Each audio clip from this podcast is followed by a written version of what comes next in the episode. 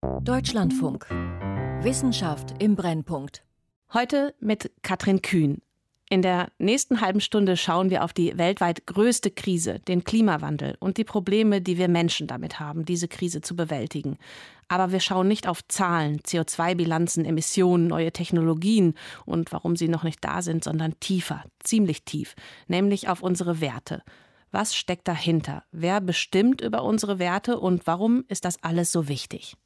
Eine gemeinsame Richtung zu finden, wie wir die Klimakrise angehen können und wie wir etwas dagegen tun können, ist mit Sicherheit ein Ringen auch über unsere Werte und was uns wichtig ist. Es ist mit Sicherheit ein Ringen und nicht einfach. Rebecca Rühle von der Freien Universität Amsterdam. Sie forscht zu globaler Ethik auch in der Wirtschaft und sie sagt, wir ringen hier gerade auch um unsere Werte in der ganzen Debatte. Eine wichtige Grundlage für unsere Einstellungen und Bedürfnisse. Werte gelten sogar als ein sozialer Kipppunkt, wenn wir die Klimakrise bewältigen wollen, als ein mächtiger Hebel. Was zutiefst im Inneren wichtig ist, das ist auch ein schlummernder Vulkan, wenn es darum geht, warum wir wie handeln und warum so einige Diskussionen beim Thema Energiewende so hitzig verlaufen laufen.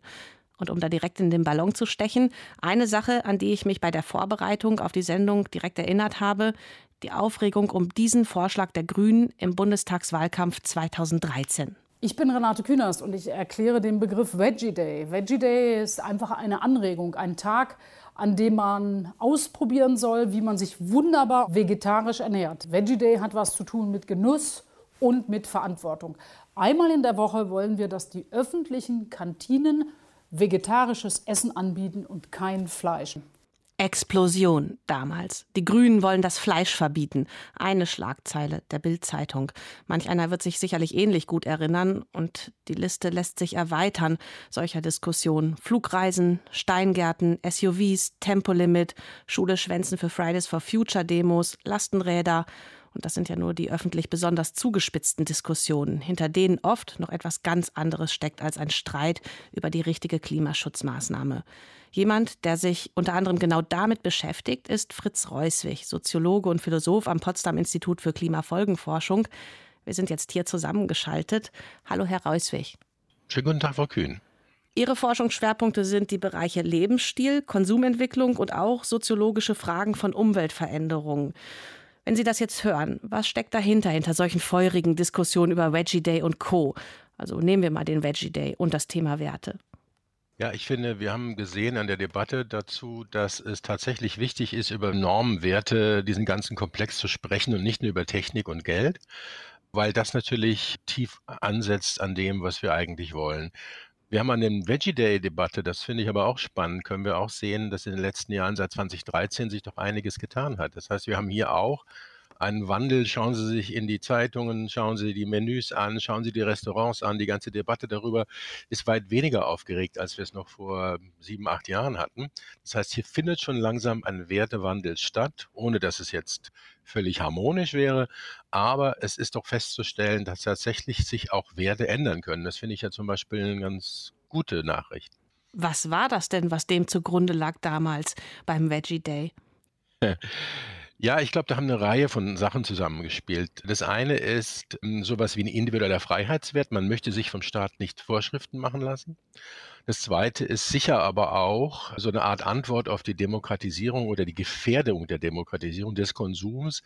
Insbesondere Leute, die sich bestimmte Luxusgüter oder normal gewordene Luxusgüter wie Fleisch nicht mehr glauben, leisten zu können, sehen darin eine soziale Diskriminierung. Also diese Mischung aus sozialer Diskriminierung und individueller Einschränkung der Freiheit äh, verknüpft mit diesem Projekt Veggie Day, das ist, glaube ich, was die Gemüter erregt hat. Und ich möchte noch einen Satz dazufügen. Wir müssen immer schauen, ist etwas gegen einen Wert selber oder ist es gegen eine Deutung eines Wertes? Das ist mir noch sehr wichtig zu sagen. Wir entwickeln unsere Werte ja auch und wir müssen unsere Werte immer interpretieren im Lichte unserer Praktiken. Und das finde ich auch einen wichtigen Punkt, um Debatten eventuell zu entschärfen. Vielleicht kommen wir da später nochmal drauf. Wenn wir mal schauen auf das, was nötig ist jetzt in der ganzen Klimawende, also Zahlen konkret in der EU, im EU-Parlament, ging es diese Woche ja darum, den CO2-Ausstoß bis zum Jahr 2030 um 55 Prozent zu verhindern. Etwas, was ja noch als Minimum gilt von dem, was eigentlich nötig ist, um den Temperaturanstieg zu bremsen oder überhaupt Schritte zu schaffen. Wenn wir das mal runterbrechen, was heißt das denn für jede und für jeden von uns jetzt persönlich an Veränderung? Wenn es denn dazu kommt, wird das natürlich eine Menge an Veränderungen bedeuten, weil sowas wie der Veggie Day, da wird es vielleicht mit einem Tag in der Woche gar nicht abgehen und es wird natürlich die Mobilität, das Wohnen, also alle möglichen Lebensbereiche betreffen, weil dieses Ziel der Klimaneutralität, müssen Sie sich vorstellen, von 11 Tonnen auf 1,5 eine Tonne runterzufahren pro Kopf. Und das ist natürlich eine erhebliche Veränderung. Da kann uns Technik helfen, aber da müssen wir auch über Fragen diskutieren, wie brauchen wir das? Müssen wir das noch tun? Ist denn tatsächlich eine fleischlose Ernährung nicht vielleicht auch attraktiver?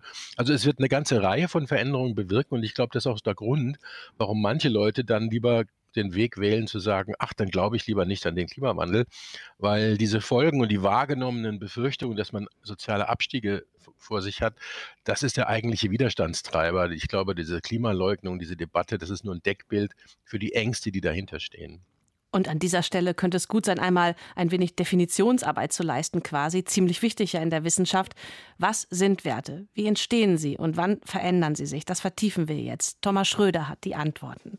Werte werden gerne hochgehalten. Sie werden beschworen, sie prallen aufeinander. Aber wer nach einer Definition der Werte sucht, bekommt schnell das Gefühl, einen Pudding an die Wand zu nageln. Werte sind dadurch definiert, was in unserem Überzeugungssystem tief drin sitzt, was wir für intuitiv richtig und für intuitiv falsch halten, ohne dass wir lange darüber nachdenken müssen. Sagt Christian Welzel, Politikwissenschaftler an der Universität Lüneburg. Werte sind äh, aus der psychologischen Forschung gesprochen Ziele, motivationale Ziele oder auch so etwas wie Leitprinzipien für unser Leben. Das heißt, wir sind zum Beispiel überzeugt, dass uns bestimmte Dinge im Leben sehr wichtig sind. Konstanze Bayerlein, Sozialpsychologin an der Hochschule Hamm-Lippstadt, sieht in Werten etwas Universelles und orientiert sich an dem bereits älteren, aber sehr erfolgreichen Modell des US-Forschers Shalom Schwarz. Von Macht und Genussstreben über Sicherheit und Tradition bis hin zu Humanismus und Selbstbestimmung reichen diese insgesamt zehn Werte. Und sie nehmen Einfluss darauf, wie wir Entscheidungen treffen, wie wir uns verhalten und welche Situationen wir gerne aufsuchen. Zum Beispiel bei einer alljährlich wiederkehrenden Entscheidung. Und wenn wir jetzt an diese Urlaubssituation nochmal denken, ähm, ist der einen Person wichtig, sich umweltfreundlich zu verhalten, soziale ähm, Aspekte bei der Wahl des Urlaubsorts mit zu berücksichtigen. Ähm, auf der anderen Seite könnte es jemand sein, der sagt, naja, ich suche mir meinen Ort eher danach aus, was sehr teuer ist, was prestigeträchtig ist. Ich fahre jetzt auf die Malediven, damit kann ich auch andere beeindrucken. Das wären eher so Personen, die starke Werte in Richtung Macht hätten. Welcher Partei stehe ich nahe? Was für ein Familienbild habe ich? Wie schnell greife ich neue Technologien auf? Wie stehe ich zum Klimaschutz? Aus einem Werteprofil nach dem Schwarzmodell lassen sich die Einstellungen einer Person in der Regel schon sehr genau ableiten. Selbst bei Vorschulkindern ist ein solcher Wertekompass bereits angelegt. Im Alter von 20 bis 25 Jahren verändere sich dann im Wertesystem einer Person meist nicht mehr viel, sagt Christian Welzel. Er ist Vizepräsident des World Value Surveys, des weltweiten Werteberichts einer repräsentativen Befragung in mehr als 90 Ländern. Sie unterteilt Gesellschaften und Länder danach, wie autoritär bzw. emanzipativ und wie religiös bzw. säkular diese in ihren Werten ausgerichtet sind. Am fortschrittlichsten in Sachen Klima- und Umweltschutz seien dabei Länder, die besonders emanzipative und säkulare, also weltliche Werte haben. Und ob das in einem Land der Fall ist, hängt wiederum sehr stark davon ab, wie die Menschen ihr Leben wahrnehmen, eher als Bedrohung und Kampf oder als etwas, das sie selbst gestalten können. In Gesellschaften, die durch Armut, extreme Ungleichheit und Gewalterfahrung geprägt sind, wachsen Menschen auf und nehmen das Leben eigentlich als Quelle von Bedrohung wahr. Und das wirkt sich unmittelbar auch aufs Wertesystem aus, weil Autorität für Ordnung sorgt, weil Autorität Schutz bedeutet. Und man braucht eigentlich Schutz in der Gruppe, weil man als Individuum der Gefahr ausgeliefert ist, dann bilden sich auch sehr stark Konformitätswerte aus. Das ist also genau das Gegenteil von Emanzipation, weil der Gruppenzusammenhalt so wichtig wird. Insgesamt aber beobachtet der World Value Survey einen ganz klaren Trend. Weg von autoritären, patriarchalischen und religiösen Werten. Es geht also in Richtung von sakral zu säkular und in Richtung von patriarchalisch zu emanzipativ. Das ist eigentlich etwas, was die Welt sozusagen eint. Aber da die von unterschiedlichen Startpunkten aus äh, angefangen haben, äh, diesen Prozess zu durchlaufen und das dann auch mit unterschiedlichen Geschwindigkeiten tun, kommt es nicht zur Konvergenz. Ja? Also an den Endpunkten von den Pfeilen sind die Kulturzonen noch genauso weit oder sogar weiter voneinander entfernt als an den Anfangspunkten. Eine Entwicklung, die sich auch innerhalb von Gesellschaften beobachten lässt. Gerade in benachteiligten Schichten vollzieht sich der Wertewandel nicht so schnell. Und wenn die Ungleichheit in einer Gesellschaft zunimmt, dann nimmt die Geschwindigkeit des Wertewandels insgesamt deutlich ab. Denn letztlich, das betonen Welzel wie Bayerlein, werden unsere Werte durch unsere Lebenserfahrung geprägt. Das hat sich nicht zuletzt auch während der Corona-Pandemie gezeigt. Da konnte man tatsächlich sehen, dass diese Logik, wenn die Leute das Leben stärker als Bedrohung denn als Gestaltungsmöglichkeit empfinden, und das ist ja bei vielen durch Corona der Fall gewesen, dass diese Leute gewissermaßen in ihren emanzipativen Werten ein Stück zurückgegangen sind und wieder ein Stück weit autoritär, konservativer geworden sind. Künstlich beschleunigen, also quasi vorschreiben, lässt sich ein Wertewandel kaum. Denn die Werte sind tief verankert und gründen eben in der Lebenswirklichkeit der Menschen. Wer die verändert und zum Beispiel die Ungleichheit in der Gesellschaft bekämpft, kann damit noch am meisten erreichen. Doch ein Wandel der Werte allein reicht ohnehin nicht. Über die Werte einer Gesellschaft müsste auch kommuniziert und sie müssten gelebt werden, meint Konstanze Bayerlein. Wenn man immer klar und deutlich macht, das ist das, was, was uns wichtig ist in der Gesellschaft, das steht über allem. Wenn man danach sein Handeln ausrichtet, ist das natürlich auch sehr hilfreich für die Bürgerinnen und Bürger, so einen klareren Kompass zu haben. Thomas Schröder über was sind Werte und wie wandeln sie sich. Und da war jetzt so einiges drin, wie tief das in uns steckt, wie früh das verankert wird und dass es sich eigentlich nur schwer ändern lässt und dass Unterschiede auch etwas mit Ungleichheit zu tun haben. Herr Reusweg, was ist Ihr erster Gedanke? Mein erster Gedanke ist, äh, ich bin sehr erfreut, dass beide betont haben, dass es nicht eine Einbahnstraße von den Werten zu den Verhaltensweisen gibt, sondern dass wir ein Wechselspiel haben zwischen Lebenswirklichkeit und Werten. Und das ist auch der Punkt, wo ich denke, dass Änderung von Werten ansetzen kann. Also Wertewandel ist möglich, ist zwischen Generationen möglich. Die müssen ja, die werden ja nicht vererbt, die müssen immer neu sozialisiert werden. Neue Generationen können neue Werte entwickeln. Werte müssen interpretiert werden, um eine Handlungswirkung zu entfalten. In den USA heißt Freiheit Handfeuerwaffen, in Europa heißt es Verbot von Handfeuerwaffen. Und in der Handlung müssen sie aktualisiert werden. Und wir leben in einem Netzwerk von Werten. Das finde ich auch sehr wichtig. Was mir noch eingefallen ist, ist das mit diesem Fortschritt der Werte, da bin ich ein bisschen, des Wertewandels, da bin ich ein bisschen skeptisch. Am umweltfreundlichsten sind die Aufgeschlossenen. Das sind oft auch die, die die höchsten CO2-Fußabdrücke haben auf der Welt, muss man sehen. Und religiöse Menschen, also wenn sie jetzt auch über Europa hinausgehen, wir haben das in Indien untersucht, sind religiöse Menschen dort auch besonders stark für den Klimaschutz engagiert, aus anderen Gründen, mit falschen, wegen mir nicht wissenschaftskonformen Gründen, aber sie haben deutlich moralisches Bewusstsein also ich finde das ein bisschen differenzierter zu sehen. Aber der Ansatzpunkt, den beide gebracht haben, den ich richtig finde, ist, wir können tatsächlich intervenieren. Wir müssen nicht nur den Leuten andere Werte aufzwingen, sondern können einen Diskurs über die Deutung von Werten einsteigen. Und das ist im Klima, bei der Klimapolitik wichtig.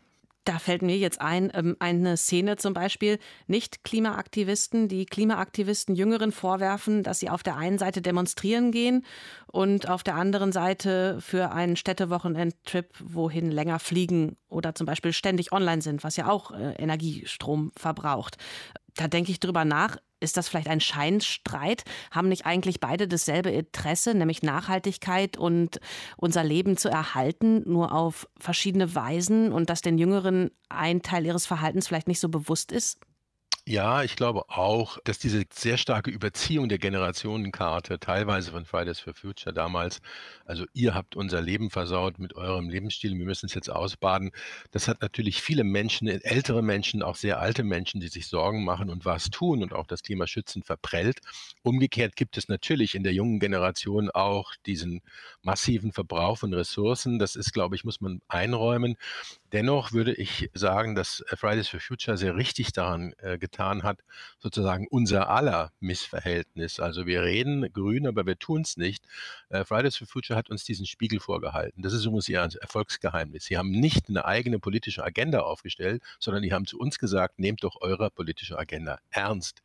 Und das ist ein Argument, was tatsächlich auch moralisch trifft. Und äh, viel von dem, was man gegen sie gesagt hat, war so eine Art Abwehrverhalten dagegen, weil an dem Punkt haben die einfach recht. Und sie haben für eine ganze junge Generation gesprochen, große Teile, das zeigen auch Untersuchungen, selbst wenn nicht alle auf der Straße waren. Und sie haben für einen Politikwechsel mitgesorgt, den wir in manchen Ländern, unter anderem in Deutschland, nun auch beobachten können. Das heißt, sie haben auch etwas bewirkt. Ich habe auch über den Punkt Abwertung nachgedacht. Also wenn jemand einen Wert hat und das wird so nicht wahrgenommen und wird sozusagen vielleicht noch kritisiert, dass das den Menschen ja auch in seinem Sinn in Frage stellt. Also ich mache mal ein Beispiel. Jemand, der damit aufgewachsen ist, dass Selbststärkung, Leistung, Macht und auch Sicherheit vielleicht wichtig sind, dass man dafür alles tut, vielleicht weil die Familie genau das nicht hat. Und ein Gegenstand, eine Sache, die für das steht dann in dieser Familie, ist ein Auto. Kein gebrauchtes, kleines, sondern ein möglichst neues, großes. Und dann kommt ein Klimaaktivist und sagt, das ist aber Klimasauerei und du solltest besser Lastenrad fahren. Ich überspitze jetzt mal sehr bewusst, mal aus der Perspektive desjenigen, der sich für dieses Auto abgerackert hat und dem die Werbung das ja auch dann spiegelt, dass er das Richtige macht. Was macht das mit dem? Ja, das ist natürlich, Sie haben ja auch alle Instanzen schon genannt, die Werbung, äh, das Statusgefühl, die harte Arbeitserfahrung, die man macht, dieses Ziel, das man hat. Wenn dann jemand daherkommt und sagt, das ist alles Mist oder Schrott oder sage gefährlich, dann ist das natürlich eine, ja, eine Kränkung, auf die man oft mit einer Gegenkränkung reagiert ich finde, was es braucht, um da zu einer gesellschaftlichen Debatte und nicht nur zu einem Austausch von Standpunkten zu kommen, ist, dass man genau die Punkte, die Sie erwähnt haben, warum wir das denken haben zu müssen, warum äh, die Autoindustrie das so macht und so weiter, warum SUVs besonders toll sein sollen, dass man alle diese Punkte mit auf den Tisch packt und dann sich die Frage stellt, deine Werte, die du hast, die Unabhängigkeit, die du haben willst, äh, den Status, den du dir erarbeiten willst, die sind ja völlig in Ordnung. Und die Frage ist, ist das die einzige Form, in der man die realisieren kann oder kann es nicht andere geben? Die Autoindustrie würde jetzt heute darauf hinweisen, dass sie ja auch E-SUVs äh, anbietet.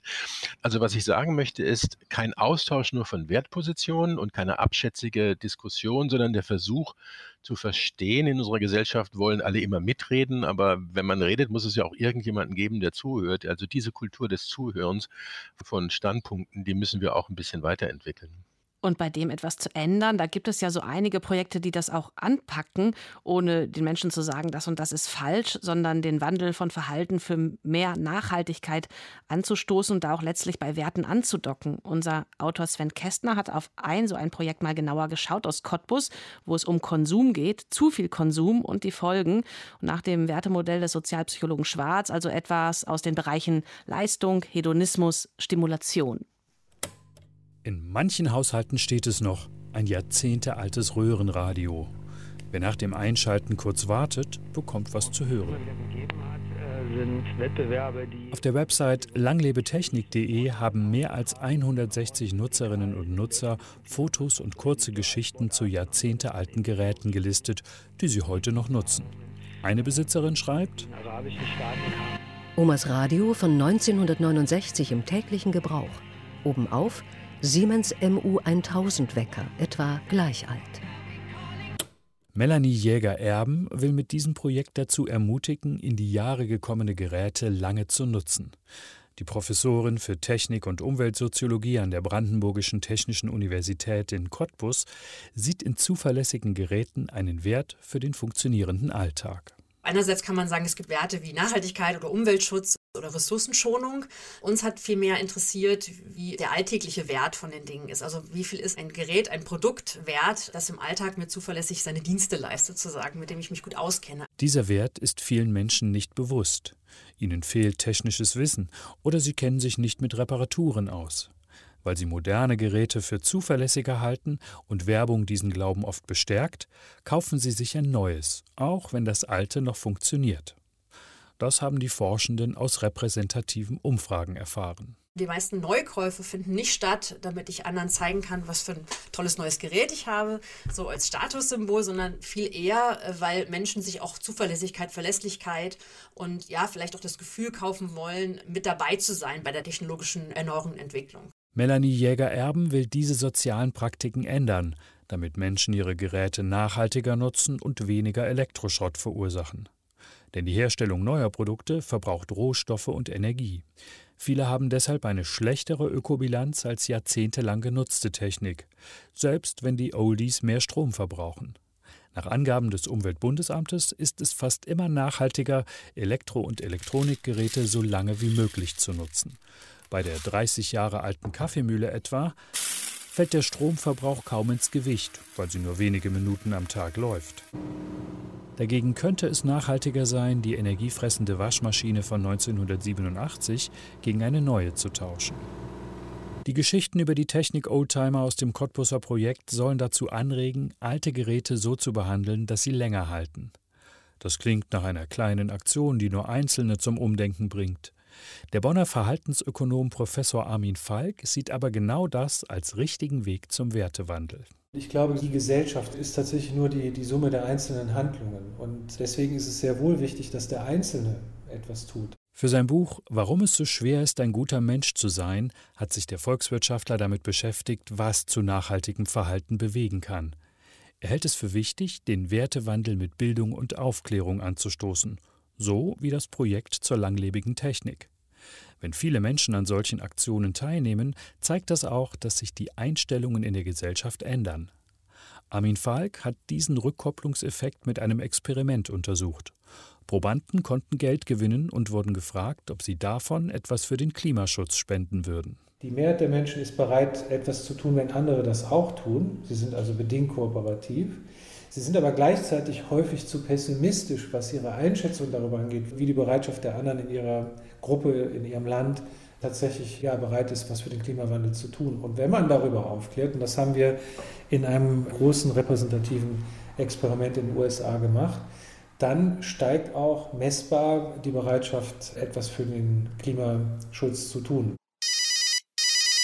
Es fällt also leichter, das fünf Jahre alte Smartphone weiter zu nutzen, wenn man weiß, dass auch andere so etwas für den Klimaschutz tun. Das Öko-Institut hat errechnet, dass Deutschland allein 6,3 Millionen Tonnen CO2 einsparen könnte, wenn alle Handynutzer ihr Gerät sieben Jahre lang statt der heute üblichen zweieinhalb Jahre nutzen würden. Das entspricht den Jahresemissionen einer 600.000 Einwohnerstadt wie Leipzig. Allerdings bleibt die Frage, darf der Staat einen Wertewandel durchsetzen? Darf er für mehr Nachhaltigkeit so in das Verhalten der Bürger eingreifen? Erstaunlicherweise hat man irgendwie vergessen, dass das die Rolle des Staates ist. Der Staat ist eigentlich dafür da, um unser Verhalten zu regeln, ob wir das nun wollen oder nicht. Philipp Leppenis ist Professor für Politikwissenschaften mit Schwerpunkt Nachhaltigkeit an der Freien Universität Berlin. In seinem Buch Verbot und Verzicht begründet er, warum es legitim ist, wenn der Staat mit demokratischen Prozessen per Mehrheitsbeschluss dafür sorgt, dass seine Bürgerinnen und Bürger verzichten. Er legt dar, dass eigentlich erst der Neoliberalismus staatliche Verbote als unzumutbar bezeichnete. In den Jahrhunderten zuvor waren sie selbstverständlich. Verbote sind eine ganz tolle Sache, weil sie sind sehr transparent und sie sind unglaublich gerecht. Also wenn wir jetzt überlegen, wir steuern was durch Preise, indem wir sagen, wir machen Sachen teuer, damit weniger Leute das konsumieren. Wen betrifft denn das? Das betrifft Leute mit geringem Einkommen. Also man muss sich auch mal damit beschäftigen, dass es ja auch darum geht, wie kann man Sachen eigentlich sozial gerecht regulieren. Allerdings warnt Lepenis, dass ein demokratischer Staat solche Regulierungen möglichst selten in Anspruch nehmen sollte. Denn tatsächlich sei die Mehrheit der Menschen hierzulande inzwischen bereit, für den Klimaschutz ihr Verhalten zu ändern ganz ohne Verbote. Auch in den breiten Medien wird immer und viel offener und viel direkter gesagt, jetzt muss man in allen Bereichen was tun. Da findet ja ein Wertewandel statt, der sich ganz klar in die Politik überträgt. Projekte wie das Cottbusser zu nachhaltigem Konsum setzen genau da an, dass aus einzelnen Menschen vielleicht eine Mehrheit wird. Damit nicht nur die Haarschneidemaschine aus den 1980ern, eingesandt im Projekt Langlebe Technik, noch viele Jahre in Gebrauch bleibt. Sven Kästner zur Hop- und Weg-Mentalität, teilweise noch bei Elektrogeräten oder oftmals noch für die Sicherheit, aber eben zu Lasten von Nachhaltigkeit und Klima. Und was da auch wieder anklang beim Thema Werte und dem Ringen um dasselbe, Werbung, die Wirtschaft die genau dieses Sicherheitsgefühl jetzt in diesem Fall bei Geräten von Menschen, sich gut zu fühlen, bedient, dass sie eben etwas Neues kaufen sollen. Die Wirtschaftsethikerin Rebecca Rühle sagt dazu, Der falsche Glaube kommt mit Sicherheit auch durch Werbung, möglicherweise hier auch durch die psychologischen Mechanismen, die wir eben alle in uns haben. Wir verbinden neu häufig mit sicherer. Und ich denke, dass die Unternehmen hier tatsächlich ja in die Pflicht genommen werden müssen, solche Nachrichten zu unterbinden, die, ich sag mal, den falschen Glauben schüren, man bräuche eben ein neues Gerät, um den heutigen Standards äh, zu entsprechen. Herr Reuswig, sehen Sie das auch so? Ist das ein großer Knackpunkt? Nicht die Diskussion über, was gibt uns der Staat vielleicht vor, sondern was läuft da auch unterschwellig, die Wirtschaft, unser Konsum? Ich finde das oder an der Stelle die falsche Akzentsetzung, weil ich glaube, wir brauchen beides. Es macht keinen Sinn, das eine gegen das andere auszuspielen. Selbstverständlich ist Werbung und die Wirtschaft ein wichtiger Beitrag. Schauen Sie sich nur die Autowerbung an. Das ist ja ein riesigen Batzen Geld, was da ausgegeben wird. Wie werden da Autos inszeniert? Die fahren durch irgendwelche Wüsten. Das entspricht überhaupt nicht der Lebensrealität und prägt aber unser Bild. Ich halte es aber auch für falsch, wenn wir das ausspielen gegen äh, staatliches Handeln. Das hat ja insbesondere auch der Herr Leppenis, glaube ich, sehr, sehr deutlich gemacht, dessen Buch ich übrigens nur empfehlen kann. Und auch der Beitrag aus Cottbus zeigt ja, soziale Normen sind wichtig, und auch Herr Falk hat das richtig betont, die Leute unterschätzen oft, also die denken, wir sind, ich bin gut, aber die anderen, wenn die ja mitmachen würden, aber das machen die ja nicht. Es zeigt sich aber, dass die soziale Norm viel verbreiteter ist, als wir denken. Es ist also schon eine wichtige Aufklärung, wenn wir darüber aufklären, wie die tatsächliche Verteilung von Verhaltensweisen und Werten in der Gesellschaft ist, um mit dem Missverständnis auszuräumen, nur wir seien gut. Ja, das ist das eine. Und das andere ist diese Standards. Also gerade wenn die Kolleginnen aus Cottbus zeigen, dass die Leute nicht unbedingt Status, sondern Anschluss suchen mit ihrer modernen Technik, dann ruft das doch geradezu danach, dass wir nicht nur über geplante Obsoleszenz und Werbung sprechen, sondern dass wir tatsächlich oder auch Appelle an Leute, sondern dass wir tatsächlich politisches Handeln hierhin führen, dass wir bestimmte Dinge schwieriger machen, verbieten, teurer machen wegen mir. Leibniz hat aufgezeigt, wie gerecht auch Verbote sein können. Das schließt sich überhaupt nicht aus und ich denke, dass wir den Politikwechsel, den wir in letzter Zeit sehen auf EU-Ebene oder auf Bundesebene, auch ein Stück weit in diese Richtung geht. Welche Akteure stehen sich denn da in der Klimakrise bei diesem Thema eigentlich gegenüber? Sind es die Menschen und ihre Werte oder sind es Menschen und ihre Zwecke? Äh, ich glaube, Sie beziehen sich ein bisschen auch auf eine Diskussion aus der Soziologie. Steffen Mau beispielsweise stellt sich die Frage, haben wir tatsächlich große Lagerbildungen in unserer Gesellschaft, große Konflikte oder gibt es nicht tatsächlich eher eine große Einigkeit in bestimmten Werten? Und er bestreitet diese These der großen Konfrontation. Ich würde sagen, im Klimabereich, er hat recht, wir müssen entpacken, worüber reden wir genau. Im Klimabereich haben wir tatsächlich in den letzten Jahren, das können wir messen, eine Verschiebung hin zur Anerkennung des anthropogenen Klimawandels und dass man etwas tun muss. Das sehen wir sehr deutlich in allen Umfragen. Die Zahl derjenigen, die das bestreiten, ist in der absoluten Minderheit nur. Diese Minderheit hat etwas zugenommen in den letzten Jahren. Wir haben populistische, rechtspopulistische Parteien, die das Klima bestreiten, andere Organisationen. Wir haben die Querdenkertum und, und, und. Und diese kleine Minderheit hat aber auch durch die Medienentwicklung eine gewisse stärkere Resonanz bekommen, sodass wir eine leichte Überschätzung dieses Konflikts haben, dieser Polarisierung. Die ist aber da und Mao weist auch darauf hin, dass wir nicht vergessen dürfen, dass Politik und Medien bestimmte Konflikte in der Gesellschaft zuspitzen, vielleicht auch vereinfachen und dadurch der Eindruck entsteht, dass wir gespaltener sind, als wir es vielleicht sind. Ich finde, das ist auch noch eine wichtige Botschaft aus dem Buch. Was also tun, wenn wieder mal so ein Thema so hochkocht, sich so aufbauscht? Wer sollte wie anders handeln? Das ist sehr gut, wenn Sie das sagen mit dem Hochkochen, weil die Emotionen spielen hier auch eine große Rolle. Wir haben in Deutschland so eine Kultur entwickelt in den letzten Jahren, dass wir der jeweiligen Gegenseite die moralische Legitimität absprechen und eine gewisse Bösartigkeit ganz schnell unterstellen. Das haben die sozialen Medien auch gefördert, diese Einstellung. Da müssen wir dringend von weg. Wir brauchen eine Debattenkultur und ganz pragmatisch, unsere Erfahrung in vielen Projekten ist es, wir brauchen auch eine Kultur des Erzählens. Ich habe das Zuhören erwähnt, dazu gehört auch das Erzählen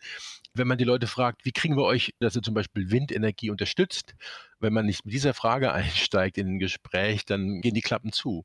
Die viel spannendere Frage ist bei solchen Leuten oft, wie kommt es eigentlich dazu, dass ihr dagegen seid? Erzählt uns doch mal, was hat euch dazu hingeführt? Man wird ja nicht als Windkraftgegner geboren. Und schon fangen die Leute an zu erzählen. Und in diesen Erzählungen werden nicht nur Werte, sondern auch Lebenssituationen, teilweise auch Frustrationen deutlich, Einschätzungen, Halbwissen, Wissen. Über diese Punkte genau müssen wir in unserer Gesellschaft streiten, weil wir brauchen diesen Wandel, aber wir brauchen ihn halt mit einer großen, möglichst demokratischen Mehrheit und Demokratien entscheiden, aber vorher diskutieren sie. Und diese Diskussionskultur müssen wir fördern. Und vielleicht erkennt man in so einer Diskussion ja, dass es einem eigentlich um dasselbe geht, nämlich den Erhalt der eigenen Heimat zum Beispiel. Bei so Prozessen. Da sollte was beachtet werden, sagt jetzt die Wirtschaftsethikerin Rebecca Rühle nochmal. Ein Muss, wenn man das Verhalten von Menschen ändern will bei Initiativen und Aktionen. Das ist aus ihrer Sicht, sind es drei Ansprüche, die die Menschen haben.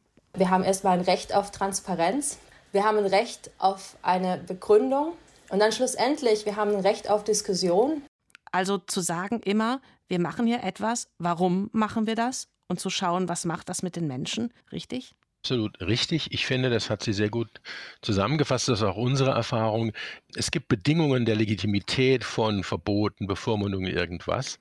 Ich finde, das muss ein demokratischer Staat sein, dann ist es für mich schon mal glaubhafter. Es muss zweitens glaubwürdig und konsistent sein, das ist die Begründung.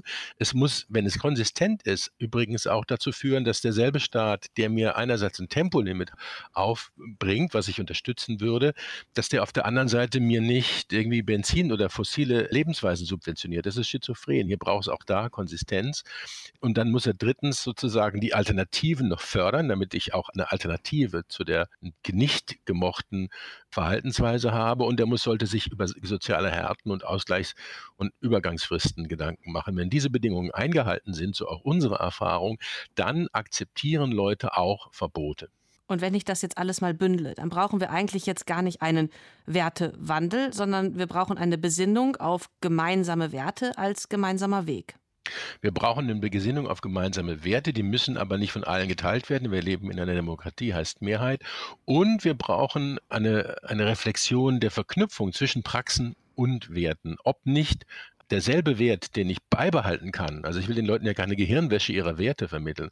Du kannst deine Werte beibehalten, aber überlege mal, ob der Weg, den du bislang gewählt hast, tatsächlich der einzig richtige ist, ob es nicht einen anderen gibt, um deinen Wert zeitgemäß zu verwirklichen. Man kann sich für ein und dasselbe Ziel ja auch auf verschiedene Weise einsetzen.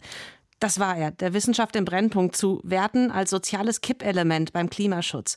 Fritz Reuswig, Soziologe und Philosoph am Potsdam Institut für Klimafolgenforschung. Vielen, vielen Dank. Gerne. Ein Dank außerdem an das Team hinter der Sendung, Thomas Schröder, Sven Kästner und Veronika Reinhold. Und das letzte Wort geht jetzt an Greta Thunberg. Ein Appell, den man mit diesem ganzen Wissen jetzt als alle einschließend verstehen sollte, zur Verantwortung Deutschlands als einer der mächtigsten Staaten mit 83 Millionen einzelnen Menschen. Obviously, since Germany is such a big uh, emitter and such a powerful nation, it is the fourth biggest emitter in history. If Germany would suddenly change. That could change everything, like the whole global narrative. Ich bin Katrin Kühn und sage Danke für Ihre Zeit.